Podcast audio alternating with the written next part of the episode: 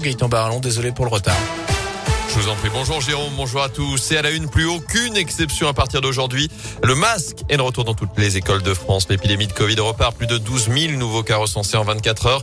Le taux d'incidence augmente. 84 cas pour 100 000 habitants dans la Loire, 71 en Haute-Loire, jusqu'à 155 en Ardèche. Notez qu'en Autriche, tous les plus de 12 ans non vaccinés sont reconfinés à partir d'aujourd'hui. Ça représente un tiers de la population. Enfin, en Allemagne, le télétravail est privilégié. Près de chez nous, cet incendie cette nuit à Saint-Chamond. Ça s'est passé juste avant 5 heures ce matin dans un appartement boulevard François Delay. Le feu est parti au troisième des 15 étages de cet immeuble. Son occupante, une femme de 68 ans, était gravement brûlée, transportée en urgence absolue à l'hôpital nord de saint Quatre autres personnes ont été prises en charge légèrement intoxiquées par les fumées. À retenir également ce drame de la route en Isère, la frontière avec la Loire. Ça s'est passé hier en fin de journée à Clonaz-sur-Varèse. Un jeune homme de 18 ans est décédé. Deux autres occupants de la voiture ont été gravement blessés. Cet appel à témoins lancé dans la Loire, une femme de 27 ans a été sérieusement blessé hier matin après avoir perdu le contrôle de son véhicule à hauteur de l'air de la Chabure à Saint-Chamond sur la RN 88. Il a fallu notamment l'intervention d'un hélicoptère du SAMU pour la transporter à l'hôpital. L'hiver approche, mais l'Ondaine se découvre. Ce n'est qu'une première phase, mais c'est tout de même un chantier important qui vient d'être terminé. Près de 4 millions d'euros ont été investis à la Ricamari pour découvrir une partie de la rivière Ondaine, auparavant couverte et canalisée. En tout, 300 mètres sont aujourd'hui visibles. Un kilomètre a également été aménagé le long de l'eau, notamment pour les cyclistes.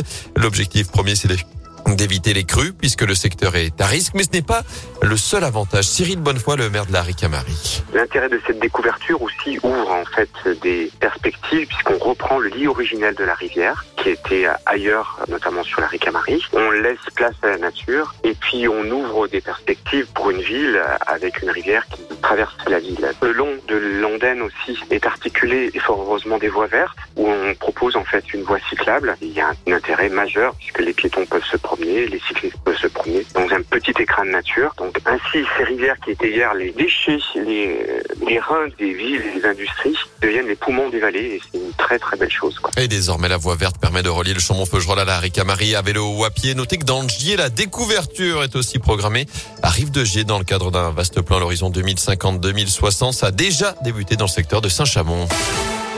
En foot, Andrézieux Grenoble, ce sera l'affiche du huitième tour de la Coupe de France dans deux semaines, les 27 ou 28 novembre. Andrézieux, dernier qualifié dans la Loire et la Haute-Loire.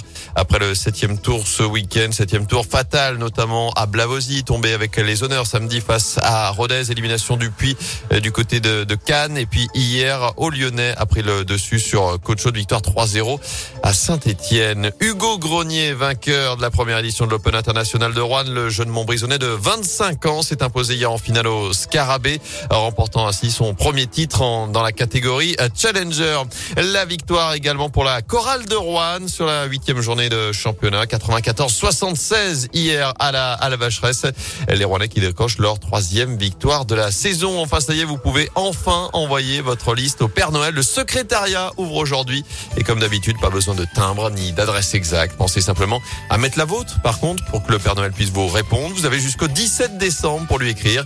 Au total, une cinquantaine de lutins sont mobilisés pour ouvrir le courrier. L'an dernier, la Poste a reçu 1 250 000 lettres destinées au Père Noël. Vous remarquerez que je mets ça en ce moment comme musique, alors que je pourrais très bien vous polluer les oreilles avec...